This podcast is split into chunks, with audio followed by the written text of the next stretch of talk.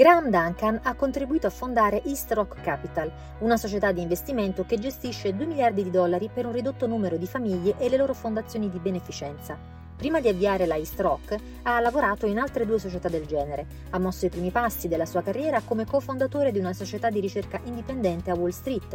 Si è laureato a Yale in etica, politica ed economia. È membro del Council on Foreign Relations e ricopre il ruolo di co-presidente alla Sun Conference Foundation, che sostiene la ricerca sul cancro in età infantile.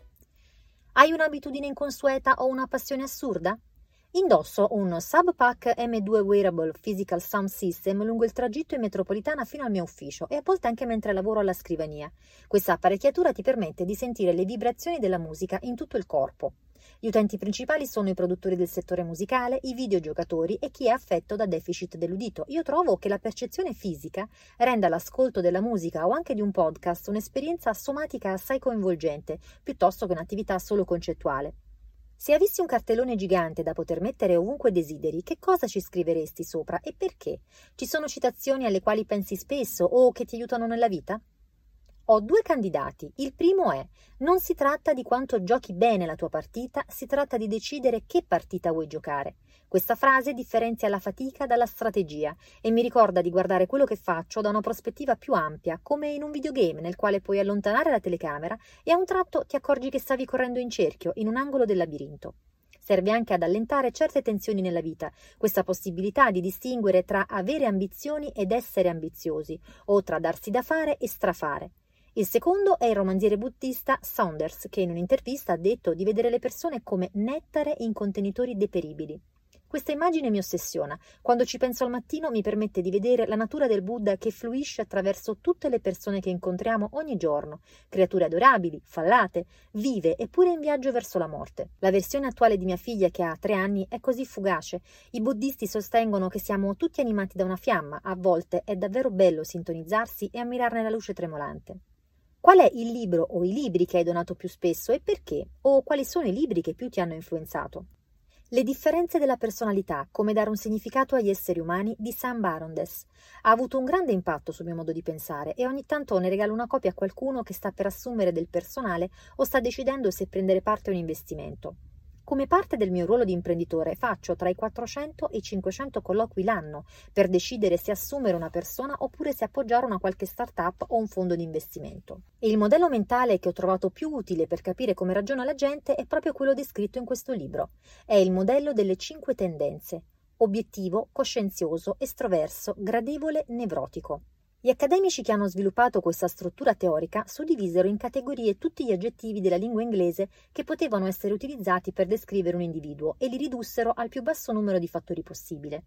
Questo modello è considerato l'equivalente della scoperta della forza di gravità negli studi accademici sulla personalità umana. È stato utilizzato in migliaia di studi ed è considerato più accurato da un punto di vista statistico rispetto ad alternative come il sistema Myers-Briggs. La combinazione ottimale è un alto livello di obiettività e coscienziosità affiancati da un basso livello di nevrosi. Altri due modelli mentali mi influenzano molto quando devo pensare alle persone e alle equip di lavoro. Il primo è quello per lo sviluppo nell'età adulta, ideato dal docente di Harvard Robert Kegan. Questi sostiene che gli adulti si evolvono e interpretano la realtà attraverso cinque fasi. Ha spiegato questa teoria nel millenovecentonovantaquattro nel libro In Over Our Heads. Il significato del titolo, una frase idiomatica che in italiano può essere resa con "ci siamo dentro fino al collo", rimanda al fatto che gli adulti americani sono quasi tutti nella fase socializzata dello sviluppo. Fanno fatica a comprendere le prospettive altrui e tendono a seguire le verità dettate dalla società piuttosto che concetti scelti liberamente. Se a qualcuno interessa conoscere meglio questo modello, suggerisco un libro più recente e meno accademico scritto da Jennifer Berger, laureatasi proprio col professor Kegan, Changing the Job. Il terzo modello mentale che da qualche tempo mi ritrovo a consigliare non l'ho trovato in un libro, ma su un sito web poco noto, work with source dot com. Questo lavoro si basa sulle teorie di un consulente aziendale europeo che ha studiato centinaia di start-up e si è reso conto che anche laddove ci sono diversi cofondatori si può sempre risalire ad una singola fonte, la persona che si è presa per prima il rischio di una nuova iniziativa. Questa fonte conserva un rapporto unico con la gestalt dell'idea originale e ha una conoscenza intuitiva di quali sono le mosse giuste da intraprendere, mentre a chi si aggiunge in seguito per contribuire alla crescita spesso manca questa sorta di intima connessione.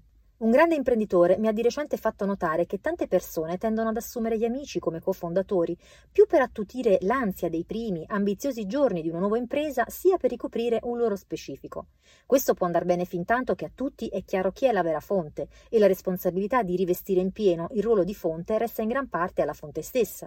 Passare questo compito a un altro individuo è possibile, ma assai complesso e porta spesso a gravi errori. Una chiave per il successo di tali transizioni sta nella disponibilità, da parte della fonte originale, di mettersi davvero in secondo piano e lasciare spazio di manovra al nuovo dirigente. Un manager mi ha parlato una volta di uno studio sull'andamento delle azioni di una società in seguito a un cambio ai vertici. Tutti gli esiti positivi erano collegati al fondatore, che abbandonava del tutto il consiglio di amministrazione, invece che restare a fare da mentore al nuovo amministratore delegato. Il fatto che Gates sia rimasto tra i dirigenti della Microsoft durante l'epoca Ballmer potrebbe aver contribuito all'andamento non eccelso delle azioni, mentre la recente uscita di Ballmer dal consiglio di amministrazione lascia modo a Nadella di implementare per davvero la sua visione creativa. Io stesso mi ritrovo a dover affrontare simili dinamiche quando lavoro per gestire le fortune delle cinquecento famiglie di Forbes, con le seconde e terze generazioni, che talvolta faticano a trovare il modo giusto per rapportarsi al patriarca originale, la fonte delle loro ricchezze. Ma, ripeto, spesso la responsabilità di permettere una vera transizione sta nelle mani della fonte stessa. È la lezione che ci impartisce la canzone di George Washington nel musical Hamilton, quando il presidente rifiuta la richiesta di candidarsi per un terzo mandato e dice: «Gli insegneremo a dire addio». Quale acquisto da cento dollari o meno fatto negli ultimi sei mesi o in tempi recenti ha avuto il maggior impatto positivo sulla tua vita?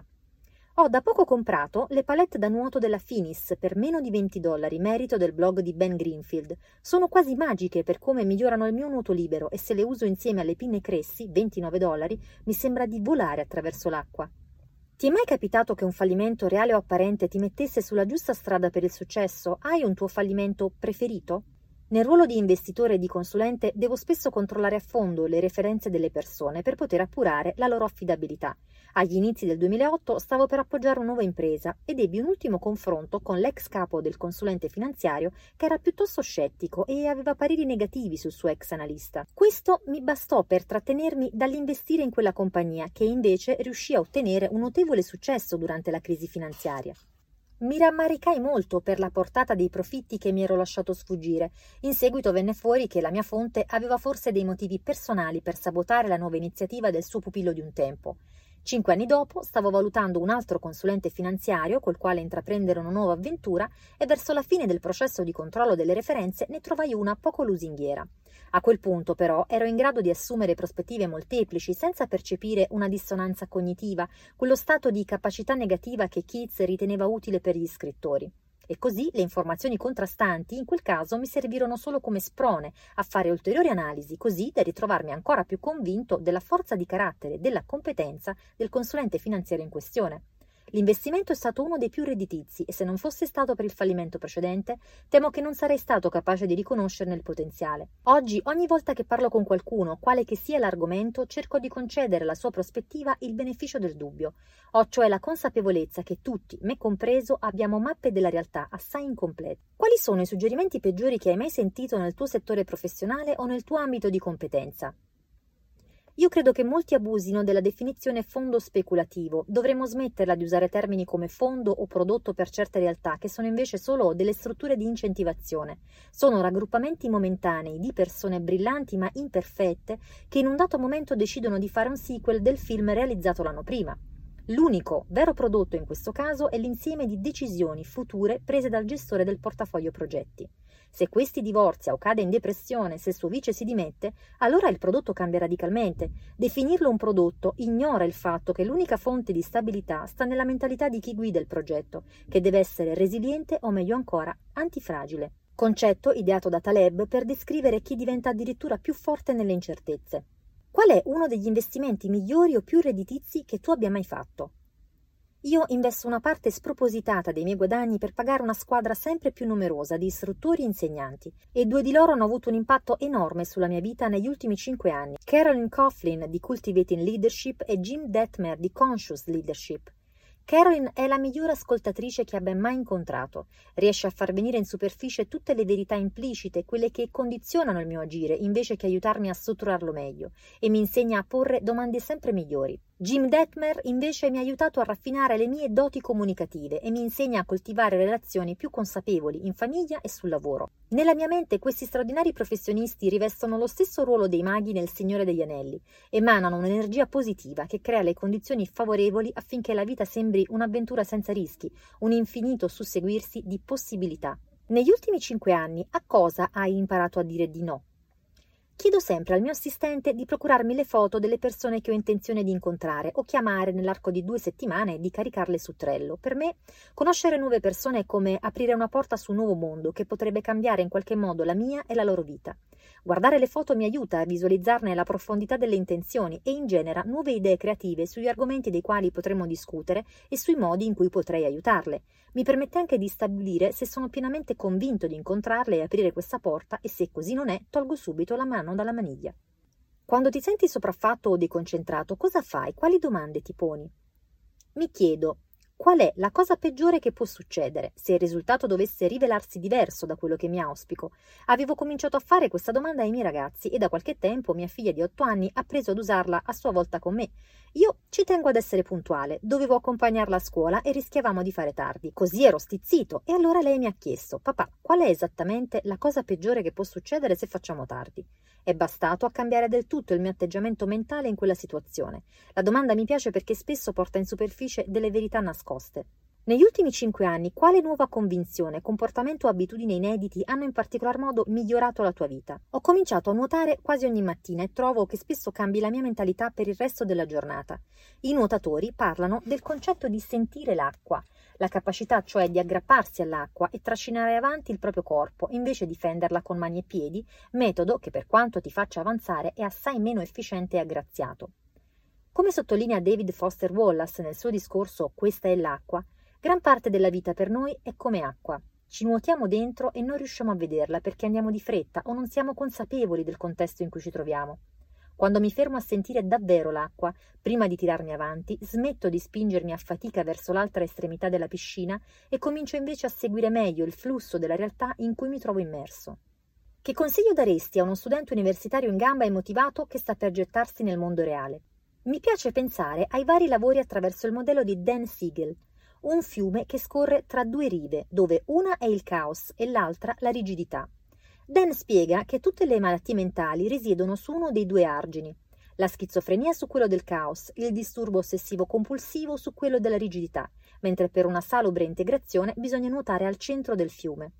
Quasi tutti gli studenti di college hanno mosso i primi passi vicino alla riva della rigidità e nel corso delle loro carriere proveranno a nuotare verso il centro. Sono ormai giunto a credere che il lato della rigidità sia giustamente convenzionale per chi si ritrova tra i venti e i trenta anni e necessita di poter perfezionare la realtà, dovendo quindi nuotare dove è importante apprendere la struttura di base di un dato settore e lasciarsi guidare da qualcuno per sviluppare capacità di giudizio e scoprire la propria parte di genialità. Credo invece che a nuotare al centro ci si ritrovino per lo più le persone dai trenta ai quaranta anni, una fase in cui ti crei un tuo linguaggio personale per diventare un vero poeta, impari i segreti del mestiere, vedi la vita come un'espressione del tuo io e non come la recita di un ruolo deciso da altre persone. E a quel punto una piccola percentuale di persone deciderà di avvicinarsi al caos, il posto dove puoi trovare scrittori come Robert Pirsig e David Foster Wallace, imprenditori come Steve Jobs o Elon Musk. Per me questi individui creano di continuo nuove realtà grazie alle loro straordinarie doti di narrazione, correndo però sempre il rischio che l'ego si gonfi troppo e che il narcisismo creativo non ammetta più repliche. Possono perdere il contatto con la realtà e ritrovarsi arenati sulla riva del caos. In quest'ottica, la fatica di Pirsig per restare aggrappato alla sanità mentale negli ultimi anni di vita, il pensiero magico di Steve Jobs riguardo alla propria malattia o il modo in cui Eddie Lampert si è gettato negli investimenti sembrano tutti possibili esempi di grandi poeti che perdono la capacità di cogliere la differenza tra creare mitologie in grado di trasformare la realtà e il sembrare a un tratto folli. Io credo che Elon Musk sia l'incubo dei manager dei fondi di investimento, perché metà di loro vorrebbe comprare e vendere all'istante le sue azioni, vista la sua capacità di promuovere affari d'assalto, mentre l'altra metà vorrebbe conservarle dal momento che lui ragiona su un asse temporale fatto di secoli. Davvero sconcertante. Col senno di poi, se potessi parlare al me stesso ventunenne, gli direi di avere un po' di pazienza e nuotare più a lungo vicino alla riva della rigidità, invece che cercare di continuo la parte più avventurosa e caotica del fiume. In un episodio spaventoso, riuscii a dare le dimissioni appena un istante prima che il capo mi licenziasse per aver lavorato seguendo i miei interessi e non i suoi.